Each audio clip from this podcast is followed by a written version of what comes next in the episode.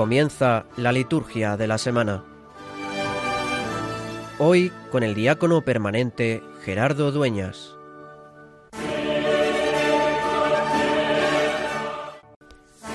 Dios de misericordia infinita, que reanimas con el retorno anual de las fiestas de Pascua la fe del pueblo a ti consagrado. Acrecienta en nosotros los dones de tu gracia, para que todos comprendan mejor qué bautismo nos ha purificado, qué espíritu nos ha hecho renacer y qué sangre nos ha redimido.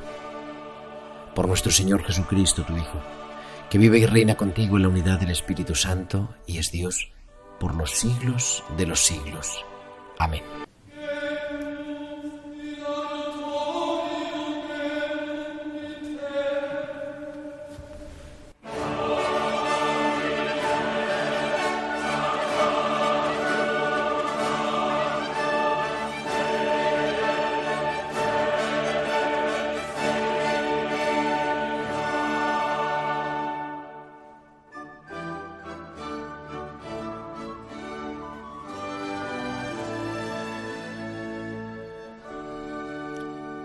A los ocho días seguían los discípulos dentro, con las puertas cerradas, lo mismo que la tarde del domingo de la resurrección.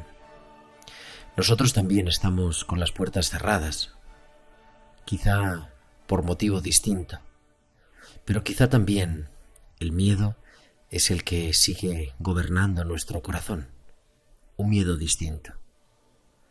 Pero con las puertas cerradas o con las puertas abiertas, Jesús se presenta en medio y nos dice: paz a vosotros. Domingo de la Misericordia. Acabamos de rezar con la oración colecta: Dios, tú eres misericordia infinita y tú nos reanimas con la fiesta de Pascua.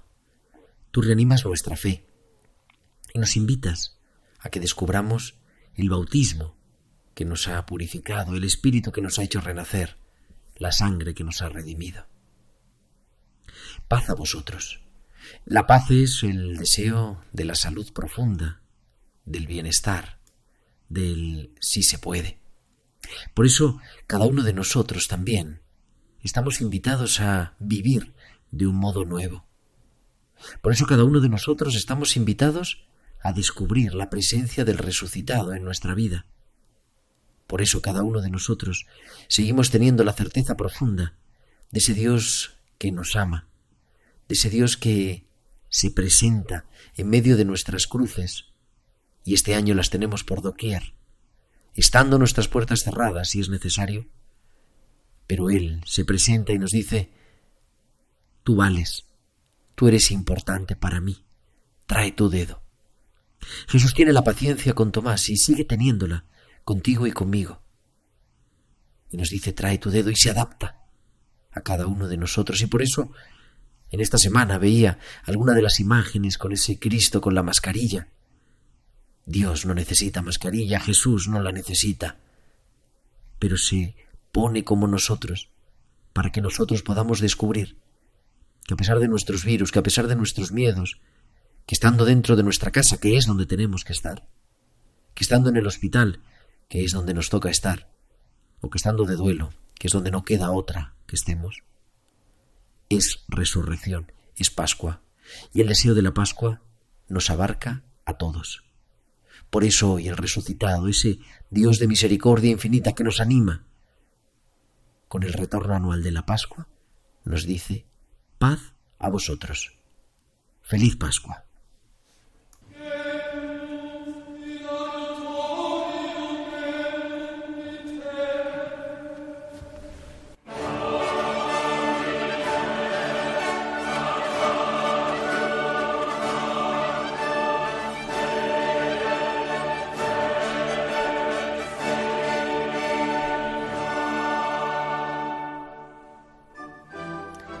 Muy buenas noches, queridos oyentes de Radio María, y bienvenidos a esta nueva edición de La Liturgia de la Semana. Cada sábado de nueve a diez de la noche, de ocho a nueve en Canarias, nos encontramos en la sintonía de Radio María para seguir acompañando todo lo que vivimos, que es la espiritualidad de la Iglesia, que es nuestra fe, incluso aunque estemos confinados en casa. Soy Gerardo Dueñas y te saludo con afecto, con ese saludo de la Pascua, con ese saludo de la paz, sabiendo que Dios sigue presente a pesar nuestro, a pesar de nuestros miedos, a pesar de nuestras insinceridades, a pesar de nuestra ingratitud. Dios está aquí y queremos compartir y celebrar, emitiendo hoy desde estos estudios improvisados de la calle Eucalipto que llevamos ya por este covid diecinueve que nos tiene metidos en nuestra casa, pero con la alegría de sabernos amados de Dios y de saber que Él es el resucitado. Queremos, como siempre, que nos escuchéis, queremos que estéis al otro lado. Y hoy, ¿de qué vamos a hablar? Pues hoy vamos a hablar de la Pascua, efectivamente, de esa octava de Pascua en la que estamos metidos. Hoy es sábado de Pascua y con ese segundo domingo de Pascua, domingo de la Divina Misericordia, que hemos comenzado ya hace un rato con el rezo, con el canto de las primeras vísperas del segundo domingo de Pascua, del domingo de la octava o domingo de la Divina Misericordia. Vamos a hablar, por tanto, de la octava de Pascua, vamos a hablar de este domingo de la Divina Misericordia, vamos a hablar del calendario de la semana y también nos acercaremos con un invitado muy especial, con nuestro amigo Rafael Casas, a la cincuentena pascual. Y hablaremos un ratito también de tantas celebraciones que estamos viviendo a través de los medios de comunicación y de ese servicio que la televisión, la radio, internet está haciendo para nuestra fe, para poder seguir celebrando y viviendo nuestra fe. Todo eso, porque lo tenemos ya todo preparado, son las nueve y casi siete, las ocho y siete en Canarias, y queremos que nos escuchéis y que también os pongáis en comunicación con nosotros. Podéis comunicaros con vuestros comentarios en nuestro correo electrónico, la liturgia de la semana uno arroba radiomaria punto es, la liturgia de la semana uno con número arroba radiomaria punto es, y en las redes sociales, en Facebook somos Radio María España y en Twitter arroba Radio María Spain, y podéis publicar vuestros comentarios con el hashtag almohadilla liturgia semana. Pues ya tenemos todo preparado, nos vamos a este domingo de Quasimodo. Quasimodo, Genii infantes, Alleluia, Passion.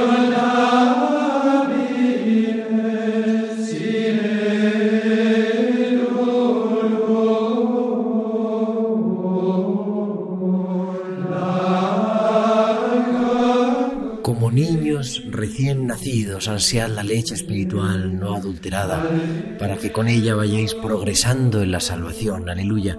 Esta es la antífona de entrada, el Quasimodo, como niños, ¿no? Al modo de los niños, que da nombre a este domingo, que tradicionalmente se ha llamado así, domingo de Quasimodo. A mí me lo enseñó Fernando Santos, un buen amigo, y que nos, ahora en los últimos años también ha adquirido, el Papa le ha dado el título del domingo de la Divina Misericordia, un día de disfrutar de manera especial por esa misericordia de Dios, ese rasgo importantísimo, ineludible de Dios, tan importante que hace unos años el Papa Francisco convocó ese jubileo extraordinario de la Divina Misericordia. Domingo segundo de Pascua, domingo de la octava, en el que seguimos celebrando como un hoy el día de la resurrección, y por eso se puede leer o cantar la secuencia después de la segunda lectura, por eso se sigue utilizando en el prefacio en este día, en este día glorioso de la resurrección, y por eso también con los simbolismos propios, las plegarias eucarísticas, siguen recordándonos que hoy es la resurrección, que hoy ha resucitado Cristo, porque la buena noticia de la resurrección no puede aguantarse nada más a un domingo, sino que se extiende durante toda la cincuentena pascual, durante todo el año los domingos, pero de manera especial durante toda la octava. Ocho días que vivimos como un gran domingo, ocho días que vivimos como el auténtico día de la resurrección. Por eso, en este segundo domingo de Pascua, domingo de la Divina Misericordia, seguimos celebrando el acontecimiento principal de nuestra fe y escucharemos también el relato. Vamos a introducirnos, como hacemos siempre, a través de la liturgia de la palabra en la espiritualidad de este segundo domingo de Pascua, domingo de la octava de Pascua, domingo de la Divina Misericordia. Aleluya.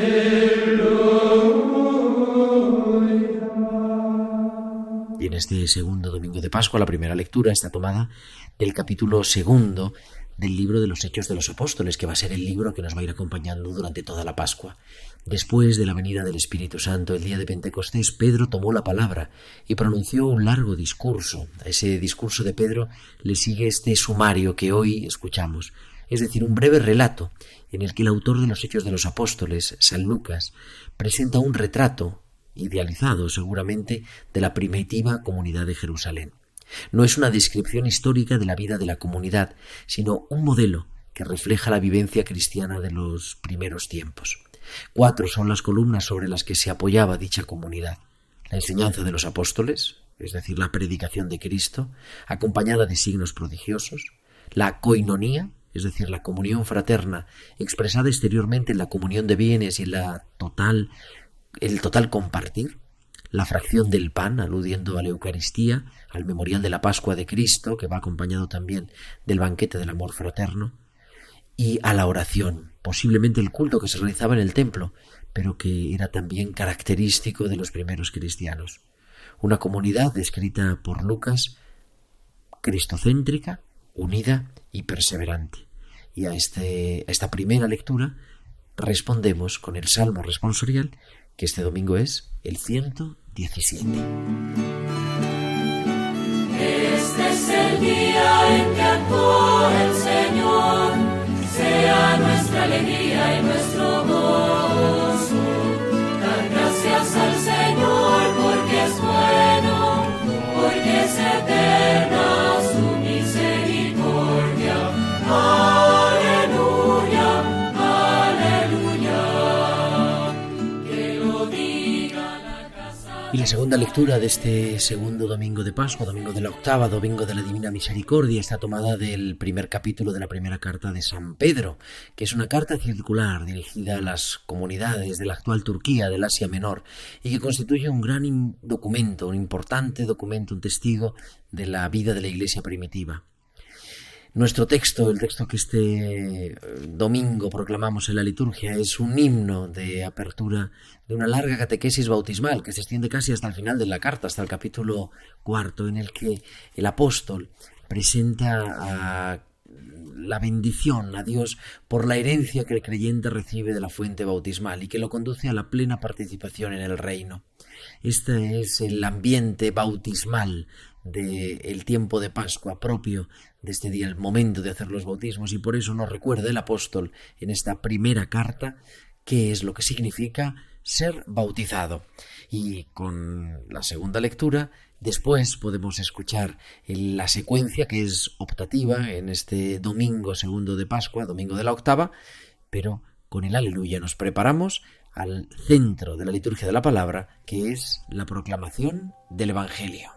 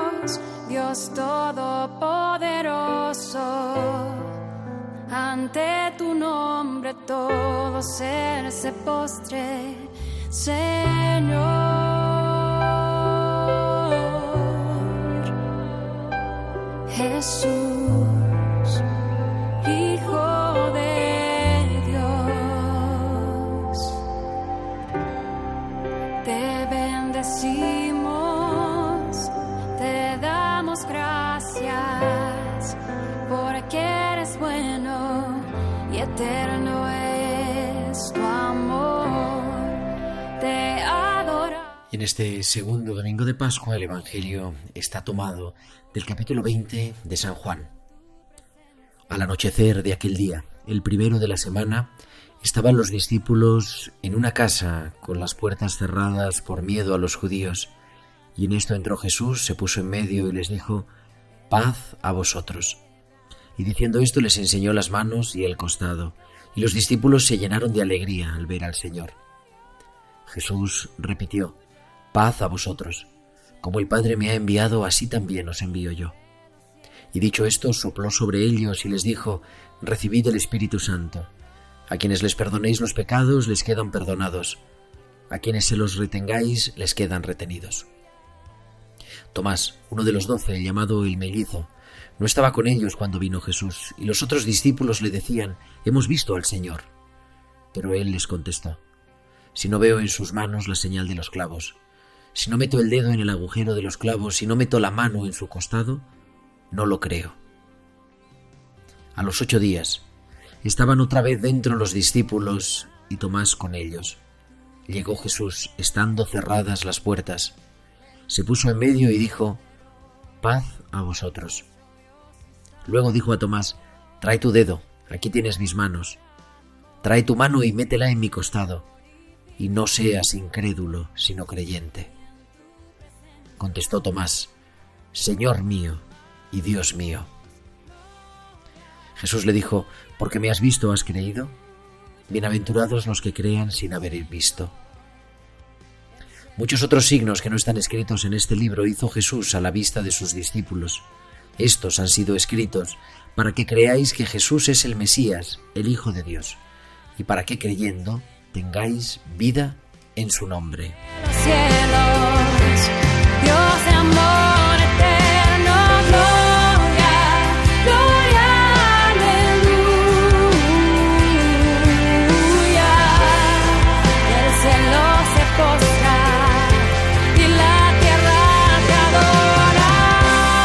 Y para comentar este Evangelio de este domingo segundo de Pascua tenemos ya a Carlos Bastida, capellán del Hospital de Canto Blanco en Madrid. Muy buenas noches, Carlos. Muy buenas noches. El Evangelio de hoy narra que el día de Pascua Jesús se aparece por la tarde a sus discípulos en el cenáculo llevando tres dones: la paz, la alegría y la misión apostólica. Sus primeras palabras son: «La paz con vosotros. El Señor resucitado trae auténtica paz, porque a través de su sacrificio en la cruz ha cumplido la reconciliación entre Dios y la humanidad y ha vencido al pecado y a la muerte. Esta es la paz». Sus discípulos eran los primeros que necesitaban esta paz, porque después de la captura y la condena a muerte del Maestro, habían caído en el desamparo y el miedo. Jesús se presenta vivo en medio de ellos y mostrando sus llagas en el cuerpo glorioso, da la paz como fruto de su victoria. Pero esa tarde no estaba presente el apóstol Tomás. Ocho días después se repite la aparición. Jesús sale al encuentro de la incredulidad de Tomás, invitándole a tocar sus llagas. Constituyen la fuente de la paz, porque son el signo del amor inmenso de Jesús, que derrotó a las fuerzas hostiles contra el hombre, es decir, el pecado, el mal y la muerte. Lo invita a tocar las llagas. Es una enseñanza para nosotros, como si Jesús dijera a cada uno de nosotros: «Si no estás en paz, toca mis llagas». Tocar las llagas de Jesús, que son los tantos problemas, las dificultades, las persecuciones, la enfermedad, el COVID. ¿Tú no estás en paz? Ve, ve a visitar a alguien, que es símbolo de la llaga de Jesús. Toca la llaga de Jesús. De esas llagas brota la misericordia. Un santo decía que el cuerpo de Jesús crucificado es como un saco de misericordia que a través de las llagas viene hacia todos nosotros. Acerquémonos a Jesús y toquemos sus llagas en nuestros hermanos que sufren. Las heridas de Jesús son un tesoro, de ellas brota la misericordia. Seamos valerosos y toquemos las llagas de Jesús. Con sus llagas Jesús introduce, intercede, perdón, ante el Padre. Nos da la misericordia si nos acercamos a Él, e intercede por nosotros. No olvidéis las llagas de Jesús. El segundo don que Jesús resucitado lleva a los discípulos es la alegría. El evangelista relata que los discípulos se alegraron de ver al Señor. No me lo puedo creer. Esto no es verdad. Así decían los discípulos. No podían creer de tanta alegría. Y esa es la alegría que nos da Jesús. Si estás triste, si no estás en paz, mira a Jesús crucificado, a Jesús resucitado. Mira sus llagas y toma esa alegría. Además de la paz y de la alegría, Jesús da a sus discípulos una nueva misión. Como el Padre me envió, también yo os envío. La resurrección de Jesús es el inicio de un nuevo dinamismo de amor capaz de transformar el mundo con la presencia del Espíritu Santo. En este segundo domingo de Pascua estamos invitados a acercarnos a Cristo con fe, abriendo nuestros corazones a la paz, a la alegría y a la misión, pero no olvidemos las llagas de Jesús, porque de ellas brotan la paz, la alegría y la fuerza para la misión. Señor mío y Dios mío, Señor, no es bueno andar cerrado, andar con miedo, andar en solitario. No es bueno exigir pruebas, exactitudes y verificaciones. Señor, estás tan en medio de todos, de la vida, de los acontecimientos. No te vemos porque vivimos deslumbrados por nosotros mismos. Cura nuestras cegueras, nuestros miedos y tristezas con la fuerza sanadora de tu Espíritu. Muéstrame tus llagas, Señor, en la realidad que de cada día, en el rostro de las personas, encuentro en la vida. Amén. Que así sea. Pues que así sea. Muchísimas gracias, Carlos Bastida, capellán del Hospital de Canto Blanco de Madrid, como siempre, por iluminarnos. Muy buenas noches, Carlos. Muy buenas noches.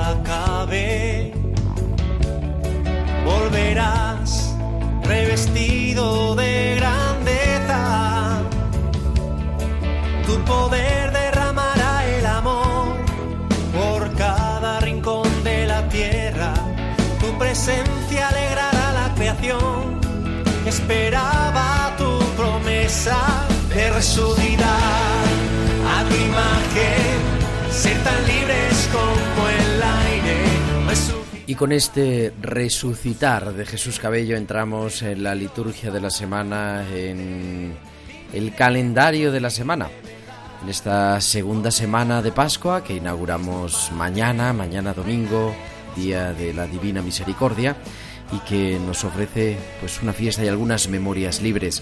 Este próximo lunes eh, se celebran todas las solemnidades locales que no se han podido eh, celebrar a lo largo de esta solemnidad de la octava de Pascua, que tiene precedencia sobre todas las demás fiestas, todas las demás memorias y también sobre las solemnidades. Y por eso este lunes todas las fiestas, podríamos decir entre comillas, que tenemos atrasadas, se celebrarán este lunes veinte. El lunes veinte también nos unimos en la oración por acción de gracias, porque es el aniversario de la ordenación episcopal de su pastor, Monseñor Juan José Asenjo Pellegrina, que fue consagrado obispo en mil novecientos noventa y siete. Además, eh, también nos unimos en la acción de gracias a la iglesia de Coria Cáceres, porque celebra el día de la dedicación de su iglesia catedral. El martes veintiuno tenemos una memoria libre, la memoria de San Anselmo, obispo y doctor de la iglesia, y nos unimos también en acción de gracias a las iglesias que peregrinan en Pamplona y en Santiago de Compostela, porque celebran el aniversario de la dedicación de sus iglesias catedrales. Y también pedimos por el descanso eterno del obispo emérito de Calahorra y la Calzada de Logroño, Ramón Búa Otero, fallecido en dos mil doce, y también por el obispo emérito de Segorbe, Castellón, don José María Cases de Ordal, fallecido en dos mil dos. El miércoles veintitrés nos unimos en la oración a las iglesias de Osma-Soria y de Tarragona, porque celebran el aniversario de la muerte de los que fueron sus pastores. En Osma-Soria, Saturnino Rubio Montiel, y en Tarragona, Roma, Ramón Torrella Cascante. El jueves veintitrés es, hay dos memorias, la memoria de San Jorge, mártir, una memoria de amplia tradición en España y en todo el mundo, sobre todo en los primitivos cristianos, y también la memoria de San Adalberto. Son dos memorias libres que podemos celebrar según necesidades pastorales. El viernes veinticuatro es también una memoria libre, la memoria libre de San Fidel de Sigmaringa, presbítero y mártir. Y concluiremos la semana el próximo sábado veinticinco de abril con la fiesta de San Marcos Evangelista, que acompañó en Jerusalén a San Pablo en su apostolado y después siguió los pasos de San Pedro. Será una fiesta ese día también. Nos unimos en oración, acción de gracias, porque es el aniversario de la ordenación episcopal del cardenal Cañizares, el arzobispo de Valencia, que fue ordenado obispo en mil novecientos noventa y dos.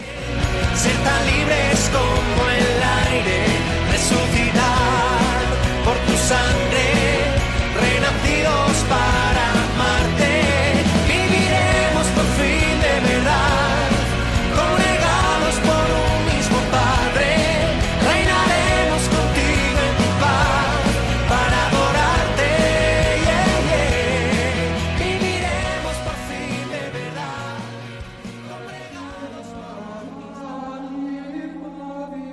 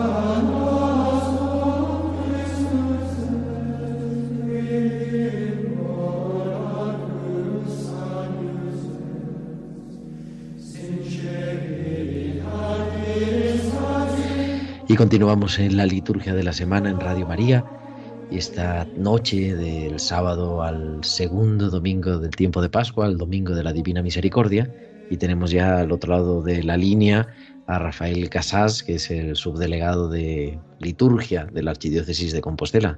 Rafa, muy buenas noches y feliz Pascua. Buenas noches, feliz Pascua a todos los oyentes también.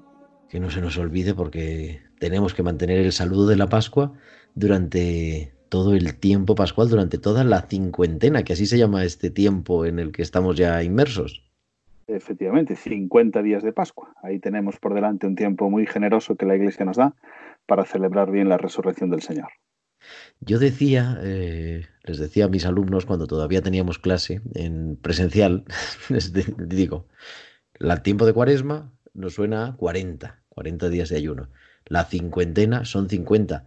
La Iglesia, incluso en el número, ha querido manifestar que la Pascua es lo auténticamente importante y, sin embargo, a veces, pastoralmente, eh, lo vivimos menos. Sí, yo creo que sí, que deberíamos cuidar un poquito más esa intensidad espiritual y la propia espiritualidad litúrgica católica durante estos días de Pascua, porque a veces preparamos muy bien la Cuaresma, que hay que hacerlo, ¿eh? Hay que prepararla muy bien. Pero le, tenemos tantas cosas durante la Cuaresma, celebramos Vía Crucis, celebraciones penitenciales extraordinarias comunitarias, eh, un montón de actos de piedad y de oración y de liturgia durante la Cuaresma, y luego hay que preguntarse cuántas veces celebramos, por ejemplo, el Vía Lucis comparado con el Vía Crucis. Sé que no se excluyen ni nada de eso, ¿no? Pero nos puede dar un poco el punto de decir, uy, a lo mejor la Pascua, ya hemos preparado la Cuaresma, hemos llegado a la cima en Semana Santa y ahora a relajarse y, y, y dormir el espíritu. No, se trata de que en este tiempo esté también muy fuerte, muy fuerte, y tenerla no solo bien preparada, sino conocer sus signos, tener su, su propia celebración como lo más festivo que es. Dice el, las normas universales sobre el año litúrgico, leo, dice los cincuenta días que van desde el domingo de Resurrección hasta el domingo de Pentecostés han de ser celebrados con alegría y exultación, como si se tratase de un único y, fes- y solo día festivo, como un gran domingo. Uh-huh. Ese es el resumen, ¿no? Un domingo. Ese es el resumen clarísimo. De cincuenta la... días. Exactamente, un gran domingo. El gran domingo de la cincuentena pascual. Eso tiene que diferenciarse de todos los demás ciclos litúrgicos, sobre todo por eso, por la alegría y por los signos festivos. Y un tiempo, digo, no sé, dentro de la Pascua, pero yo normalmente, bueno, tenemos el domingo de Resurrección, desde la vigilia pascual que hemos celebrado la semana pasada, pero en la, pri- la octava de Pascua es un tiempo especial dentro de, de la cincuentena. Sí, yo siempre digo que tenemos como cinco prismas para verlo la Pascua. Primero el domingo de Resurrección, obviamente, y en segundo lugar la octava de Pascua. Luego tenemos los cincuenta días, dentro de ellos las solemnidades especiales como Ascensión o Pentecostés, y luego todos los domingos del año que también se celebra de una manera especial la Pascua. Pero en esos cinco, en esos cinco modos de ver la Pascua, la octava de Pascua sí tiene, claro, una, hemos estado celebrando todos estos días, pues recitando el Gloria en la misa ferial, me refiero, en las ferias de Pascua de esta octava, ¿no? Todos los días de la semana de esta octava. Pues tenemos, son solemnidades especiales, es decir, si eh, nos coincidía alguno de los santos especiales, que a mí me ha pasado en las parroquias donde yo sirvo algunos años que me ha coincidido San Marcos, pues ese San Marcos, uh-huh. que para, para, por ejemplo, el ayuntamiento de yo trabajo, que es Abegondo, aquí cerquita de Coruña, pues es el patrón del ayuntamiento, se traslada fuera de la octava, porque la Pascua, la octava de Pascua está como, como por encima, ¿no?, de todo esto. Es una solemnidad en sí misma, cada día de la semana es una solemnidad, y por eso to- todos esos días se ha Se ha rezado o cantado el Gloria, todos esos días en el prefacio se ha dicho en este día, aunque no estuviésemos en el domingo de Resurrección, estábamos en el día de la Resurrección, porque el octavo es repetir ese día, ese domingo de la Resurrección cada día. Por eso tiene un carácter extraordinariamente festivo. Es el hoy, ¿no? A mí, incluso, bueno, en los, los simbolismos propios de las plegarias, ¿no? Sí. En este día de la Resurrección... Sí. A veces yo tenía un compañero en otra parroquia que estaba de la India, venía de la India...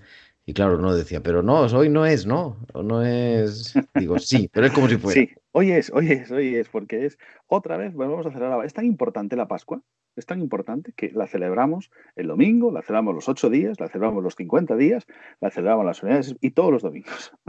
La octava pascual, pero bueno, la octava, la con... bueno, no la concluimos, sino la culminamos, podríamos decir, sí. Mañana, domingo segundo de Pascua, domingo de la octava, y además con esa fiesta, ¿no?, que sea... o ese título que se le ha añadido al domingo, el domingo de la Divina Misericordia. Pero no hay que bajar la tensión, porque la cincuentena continúa. Exactamente, no hay que quitar ningún signo festivo, no hay que quitar esa... tensión del espíritu, de la vivencia de la espiritualidad litúrgica pascual, sino que hay que reforzarla durante todos estos días, recordarla también especialmente en los domingos de Pascua, pero durante toda la semana también, no retirar, sino hacerlos presentes de otra manera, que, que, que se vean pues más vestiduras festivas, que se vean eh, la aspersión del agua los domingos, que se vea eh, ese aleluya cantado especialmente también durante las ferias de Pascua, es decir, que, que tengamos la posibilidad de mantener ese carácter de gran domingo, que todos esos días se vean esos signos festivos especiales. Como el gran domingo, vestiduras, y decías el aleluya, es la palabra sí, de la Pascua. Claro, es la palabra de la Pascua. Y yo personalmente, como es posible, según las normas litúrgicas, eh, en la, la parte que nos corresponde a los diáconos, ¿verdad?, a la hora de despedir a la asamblea, pues mantener ese podéis ir en paz, aleluya, aleluya, que es posible hacerlo no solamente los domingos de Pascua, estos días de la octava, sino también durante toda la Pascua. Como significar ese, pues esa alegría, además ese aleluya que no hemos pronunciado ni hemos cantado durante toda la cuaresma, aguantando hasta la gran vigilia pascual. Efectivamente, hay una, una de las fórmulas eh, de despedida, dice, anunciad a todos la alegría del Señor resucitado, podéis ir en paz, ¿no? Y yo digo, aleluya, aleluya, es que para nosotros es una gran alegría eh, poder celebrar un año más la Pascua. Y el cirio, quizá el signo, sí. Bueno, el cirio y la pila bautismal. Obviamente, sí, obviamente, pues eh, por ahora al ladito del ambón, eh, tenerlo, tener el cirio cerquita del ambón eh, y, y hacerle también, rendirle ese homenaje, que es eh, nuestro signo de Cristo resucitado, la luz. Todo, hemos, vamos a leer durante todos estos días lo veremos en las lecturas, no solamente lo que hemos hecho en la octava de Pascua, y ahora no se rompe tampoco, vamos a seguir leyendo sobre todo el Nuevo Testamento, suprimimos las lecturas, las dejamos para otros momentos del año, las del Antiguo Testamento, y leemos sobre todo el Nuevo Testamento, sobre todo el libro de los Hechos de los Apóstoles, en las lecturas feriales, lo vamos a tener en el oficio de lectura, en todos los salmos, cuando recemos la liturgia de las horas, va a aparecer aleluya, aleluya, aleluya, eh, en un montón de ocasiones, las invocaciones propias del acto penitencial, por ejemplo, y... Y, y tantos signos que nos van recordando que Él es la luz, las lecturas del Señor resucitado, las apariciones de Cristo durante todos estos días. Él es la luz y por lo tanto el cirio está ahí al lado de la voz, diciéndonos que Él sigue vivo también en la palabra, por eso colocarlo ahí como la luz que ilumina nuestra vida. El cirio pascual encendido y que no se apaga. No hay un acto de apagar el cirio, hay un acto de encender el cirio, no de apagarlo. Sí. Sí, sí, luego lo trasladaremos seguramente, donde, donde tengamos pues la pila bautismal eh, más lejana, lo trasladaremos a ese lugar para celebrar allí los sacramentos y, y tenerlo en ese momento especialmente, pero va a seguir efectivamente en, encendido al lado del ambón en todas nuestras celebraciones durante toda esta cincuentena pascual. Y sugerías, así un poco de pasada, pero te invito a, a así ponerlo más de manifiesto, ¿no? La aspersión del agua bendita, porque... es el tiempo bautismal. Efectivamente. Durante, durante el domingo eh, podemos celebrar el acto penitencial de distintas maneras. Hay unas invocaciones propias, que decía yo antes, para la tercera fórmula del acto penitencial, es decir, la primera fórmula, decimos yo confieso, antes de lo rezamos todos juntos, ¿verdad? Hay una forma más con unas respuestas eh, y unas invocaciones y respuestas del pueblo. Pero eh, también hay una tercera fórmula en la que, para rezar el Señor ten piedad, el sacerdote nos hace unas invocaciones. Pues las hay, y hay varias, para el tiempo pascual. Pero hay otra manera que es, al comienzo de la celebración, en el mismo lugar que el acto penitencial, eh, la bendición del agua, en este caso, si ya está bende, si ya está bendita por la que usamos el agua de la vigilia pascual, se invoca el Espíritu sobre ella y se asperge durante todo el pueblo. Y ese es el acto penitencial. De hecho, al volver de hacer la aspersión, se reza una fórmula muy parecida a la fórmula que decimos al terminar el acto penitencial. Bueno, prácticamente idéntica, porque lo que señala es que ese ha sido nuestro acto penitencial de hoy. Esa aspersión del agua en los domingos, especialmente en los domingos del tiempo pascual. Al volver de la aspersión del agua, hay varias oraciones muy bonitas, pero al volver de hacer la aspersión del agua, dice que Dios Todopoderoso nos purifique del pecado y por la celebración de esta Eucaristía nos haga dignos de participar del banquete de su reino, y respondemos todos amén, justo antes de cantar el Gloria. Yo creo que es un signo a, a retomar. En muchos sitios se queda para la vigilia pascual y a veces el día del bautismo del Señor, pero... es el tiempo verdaderamente bautismal, es este tiempo de Pascua, estos domingos de Pascua. En las sí. ferias, nos, bueno, en las ferias y en los domingos, al nivel de la liturgia de la palabra, de la Eucaristía, el libro de los Hechos de los Apóstoles es el gran hilo conductor y, y también el Evangelio de Juan, por lo menos en los días de diario. Efectivamente, vamos a ir leyendo esas, esas partes que hemos reservado para este tiempo porque nos damos cuenta que en la mayoría del año... en los tres ciclos de los domingos, por ejemplo, leemos Mateo, este año ciclo A, leemos después Marcos, después, después otro año Lucas. Pero en este tiempo, en el tiempo pascual, tenemos la, el refuerzo de Juan para ir viendo esos signos propios del resucitado. Él, y nos va acompañando, hacemos una lectura, bueno, quitando estos días de la octava en las que han sido las diversas apariciones. Efectivamente. Empezamos a hacer a partir de lunes, de pasado mañana, ya una... es una lectura semicontinua del Evangelio según San Juan. Y luego los domingos, una, los domingos tenemos una selección muy buena de esos, de esa parte de, de, del libro de, de los Hechos de los Apóstoles. Vamos a tener, uh-huh. eh, si alguien no va a misa por la semana, si va, alguien va a misa por la semana lo va a leer entero prácticamente. O si hace el oficio de lectura, que también... Uh-huh. En el oficio de lectura se lee íntegramente el libro de los Hechos de los Apóstoles. Pero para los domingos Eh, vamos a tener una lectura muy completa del mensaje pascual para que está eh, ahí contenido en la Iglesia naciente, en la fuerza del Espíritu Santo que impulsa a los Hechos de los Apóstoles. Y además invita fuera, en la, en la liturgia especial, en la liturgia de los sacramentos, siempre, ¿no? Las lecturas, estaba ahora recordando cuando decías, fuera del tiempo pascual de los funerales se utilizan. Sí, efectivamente. Lecturas. Para el tiempo pascual, unas especiales, efectivamente. Sí, sí, en, lo, en la mayoría de los rituales vamos a tener esa división. que no se hace con los demás tiempos litúrgicos. Es decir, no hay para Navidad, no, no hay. Es básicamente para todo el año y espe- unas especiales para cuando es durante el tiempo pascual. Pues ahí lo vamos viendo. Y nos decías, aunque los acercaremos porque quedan todavía semanas, pero esos dos domi- esos, esas dos fiestas que ahora celebramos en domingo, que no son específicamente en domingo, dentro del tiempo de Pascua, que es la Ascensión y la culminación, la solemnidad de Pentecostés. Ese cincuenta, sí, el cerrar el cincuenta, la cincuentena pascual, porque sabemos, ¿verdad?, esa palabra Pentecostos significa en griego cincuenta. El, el griego hace como, como, por ejemplo, el francés, que multiplica con los números. Para decir ochenta en francés decimos quatre-vingts, pues para en griego, que es que yo me dedico a griego, ya sabes. y, y mis hermanos, hágame, no lo has dicho. Pues sí, yo como soy profe de griego, pues sí, efectivamente, multiplica. Ponerle costos, multiplicamos por diez. Pente, sabemos todos que es cinco, ¿verdad? Y Pentecostos son los cincuenta días. Los cincuenta días de la Pascua. Pues ahí tenemos eh, dos solemnidades de, la, de, lo, de, lo, de las más grandes de, del año litúrgico, que nos vuelven a celebrar la resurrección, pero con un aspecto especial, que Cristo al resucitar se asciende al, al cielo, pero no nos deja solos, sino que nos envía el Espíritu Santo. Por eso son dos puntos muy importantes estas solemnidades, para volver a celebrar el mismo, el mismo domingo de Pascua, pero con un matiz especial, un matiz que se añade al, al propio hecho de la resurrección, que es que en la resurrección tenemos a Cristo elevado al cielo y desde el cielo mirando por nosotros con el Padre nos envía el Espíritu Santo. O sea que tenemos todavía un buen tiempo para disfrutar, para saborear esta resurrección, aunque este año lo tengamos que hacer así un poco especial, por lo menos por ahora. Yo te agradezco siempre la sencillez, es un auténtico profesor que hoy no ha sido los cinco dedos, pero también había cinco, cinco cosas. Rafa, te pido que te quedes un ratito más y nos acompañes hasta el final del programa. Muy bien, de acuerdo. Venga, pues continuamos en la liturgia de la semana en Radio María.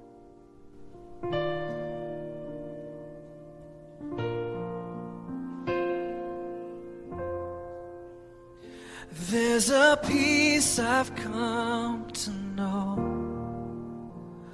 though my heart and flesh may fail, there's an anchor for my soul. I can say it is well. Jesus has overcome, and the grave is overwhelmed. The victory is won. He is risen from the dead, and I will rise when he calls my name. No more sorrow, no more pain. I will on eagle's wings before my God, fall on my knees and rise. I will rise.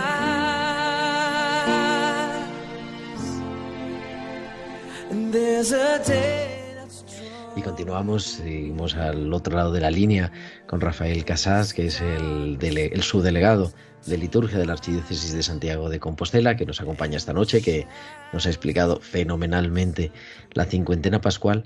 Pero yo quería compartir un poquito contigo, por eso te pedía, Rafa, quedarte, porque esta Semana Santa, esta Cuaresma y, y lo que llevamos de Pascua, y vamos a ver hasta cuándo, estamos viviendo en general, la mayoría de los fieles, una Semana Santa muy especial a nivel litúrgico también. Todo lo demás ya lo sabemos y lo hablamos en otros programas.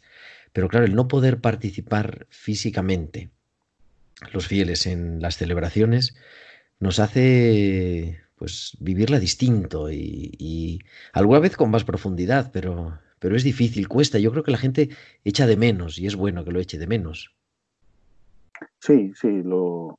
vamos a ver, hay, hay una cuestión que es clara, la participación más plena, más activa, más fructuosa también, es pues pudiendo comulgar, pudiendo estar en el lugar donde se celebra la misa todos, juntos, reunidos, porque se ve, se ve mucho más la, la comunidad, ¿no? Que estamos, está siempre, toda la Iglesia está presente en cualquiera de, de sus celebraciones litúrgicas, pero Claro, por cuestión de signo, ¿verdad? Lo vemos mucho más estando todos presentes. Y la, los fieles, cada uno de nosotros también. Yo muchos días, como soy diácono, yo no puedo celebrar la misa. Entonces, muchos días eh, no, no puedo acercarme a, a una parroquia donde se esté celebrando y, y, y poder entrar. O, y eso es algo que los fieles pues, lo tienen todos los días. Muchas personas que, que venían a la, a la parroquia, a la misa diaria, en, en la parroquia de La Coruña donde yo vivo, en San Antonio, se celebran tres misas diarias, a las ocho y media de la mañana, a las doce del mediodía, a las ocho de la tarde, y muchas personas, muchas personas, eh, vienen a, a la misa diaria y participan en la misa diaria. Y ahora es una gran pérdida espiritual, hay que hacerlo con fuerza, hay que intentar hacerlo con profundidad. Es cierto que se están retransmitiendo muchas misas por televisión, por distintos medios tecnológicos, pero también una parte de, de las personas de la parroquia, pues acaso pueden hacerlo por televisión, pero no tienen otros medios para acercarse.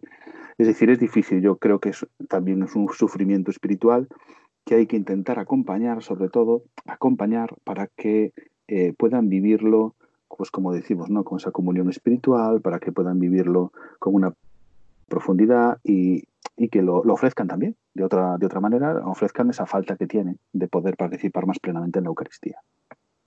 Decías, ¿no? Hay un montón de posibilidades para la mayoría de las personas. En Radio María se retransmite la misa en diario dos veces, por la mañana y, y a las siete y media de la tarde.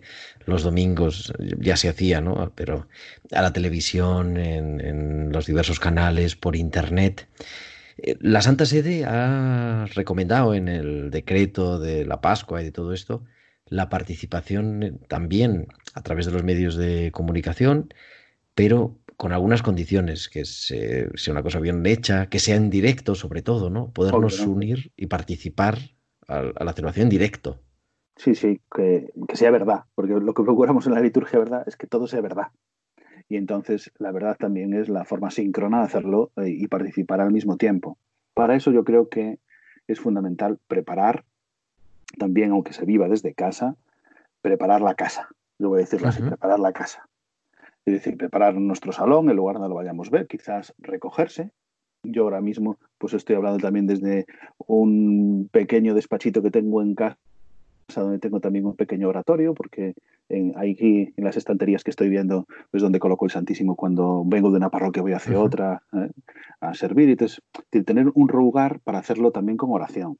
Y lo que estamos viendo por la tele, que no sea solamente un ver, sino que sea un participar de una manera distinta, pero participar haciendo las respuestas, haciendo no solamente como un espectador, como vemos una película, como vemos una serie, como vimos un programa de entretenimiento.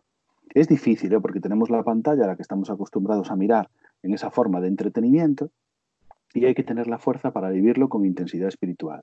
Y eso, sobre todo porque si lo hacemos a través de una televisión o de una, o de una, de una forma pues, más profesional, como hacer Radio María, otras emisoras y tal, pues es más fácil. Pero a veces tenemos tanta saturación de, de misas por YouTube, de misas y tal, que hay que hacerlo con, también con una, con una calidad, con una espiritualidad y con una, con una fuerza litúrgica. Yo creo que hay que esforzarse para sí, hacerlo. Que haya una buena imagen, que haya un buen audio, que todo se pueda también ver. Con los medios tecnológicos, pues que sea pues también con la calidad, ¿verdad? Y sobre todo lo que decías tú, no, que no sea una cosa preparada. Yo en la corta historia que tiene la televisión comparado con la historia de la Iglesia, pues, estos cien años de televisión, por ejemplo, podríamos decir una cifra, ¿no? Bueno, pues la Iglesia ya ha tenido sus experiencias con la televisión y ya, ya hubo tiempo para decir claramente que no se podía hacer y que sí, que era más adecuado. Es decir, se puede retransmitir una misa, es decir, una celebración eucarística que de verdad se esté celebrando. Pero es normal que hubiese experimentos al comienzo, hablo de los años ochenta, cuando se retransmite, pues uh-huh. fabricar misas para emitir por televisión. Pues eso no está bien. Es decir, no se pueden ir, bueno, pues ahora vamos a grabar el acto penitencial, luego grabamos el lado, no nos sale bien, vamos a grabarla otra vez. Es decir, y ponemos el canto, ¿no? Claro, estas cosas no, no, no, no. Es decir, una cosa es retransmitir una celebración, retransmitir un rato de oración, retransmitir algo que está sucediendo de verdad, y eso es bueno. Es decir, puede ayudar a la gente. Nos unimos a ello de alguna manera. Nos unimos de alguna manera porque lo estamos viendo, porque lo estamos escuchando. ¿Cuánto nos ayuda? Lo comentaba contigo más de una vez, cuánto me ayuda a mí ir a las parroquias a donde estoy sirviendo y ir rezando vísperas pues en el coche, porque estoy yendo hacia un lugar. O el domingo por la mañana, que yo me traslado entre tres o cuatro parroquias distintas, poner Radio María y que en ese momento haya un rato de oración. Yo llego a la parroquia y ya estoy preparado espiritualmente para celebrar. Es decir, no necesito más tiempo, claro, como en otros lugares para decir, es que ya en el medio de comunicación, en el coche, en la radio, me ayuda. A mí fue por lo que me enamoró Radio María, lo confieso aquí, ahora aquí. Públicamente. Claro, porque eh, los programas te pueden gustar más, te pueden gustar menos, aquello, lo otro, pero esos momentos de oración son un tesoro porque ya te dejan preparado, a mí por lo menos, como diácono, me dejan preparado el domingo por la mañana, mientras voy de una parroquia a otra, mientras vuelvo para casa y, y, y vas rezando eh, pues el rosario, teniendo un momento. Eso está muy bien, es decir, siempre que sea en verdad, que ahí haya unas personas que estamos rezando de verdad en ese momento. Nos unimos a esa, a esa oración también.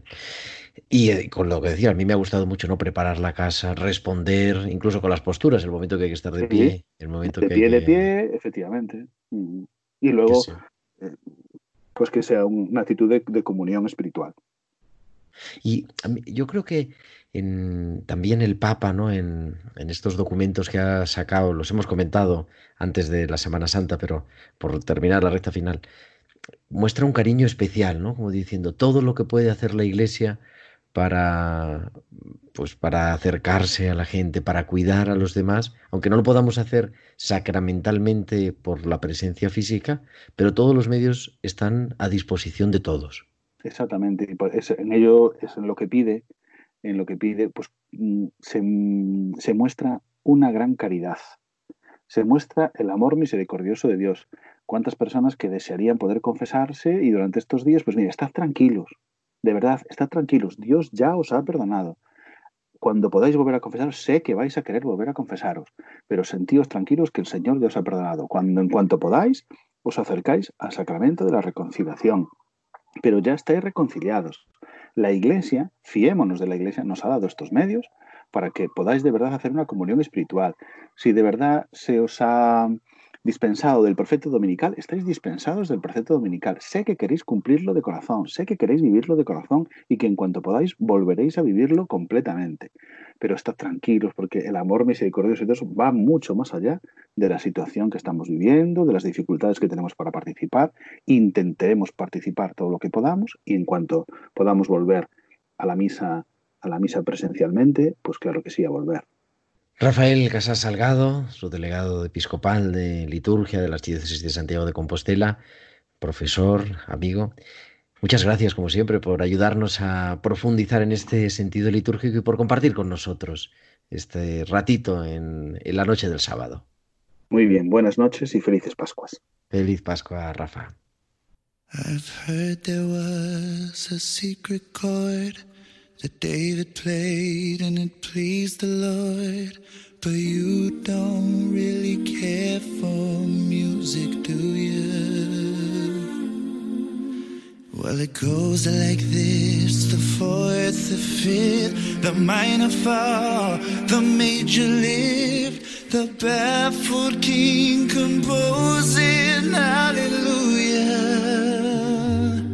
hallelujah. Hallelujah, hallelujah, hallelujah.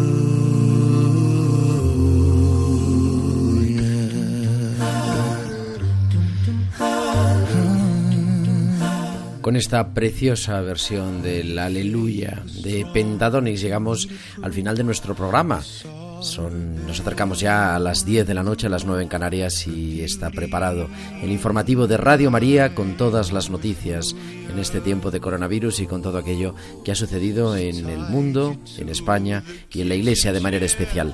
Nosotros volveremos, la liturgia de la semana volverá el próximo sábado, veinticinco de abril, a las nueve, a las ocho en Canarias, para seguir compartiendo esta cincuentena pascual.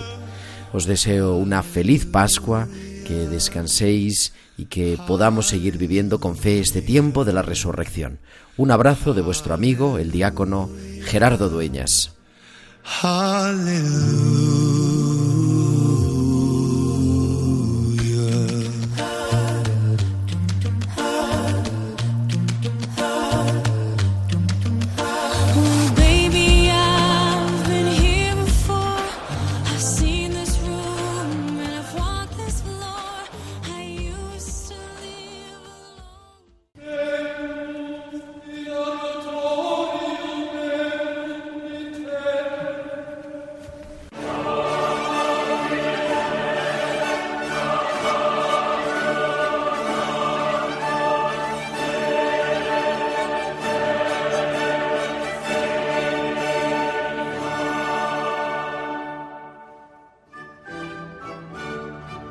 Han escuchado la liturgia de la semana con el diácono permanente Gerardo Dueñas.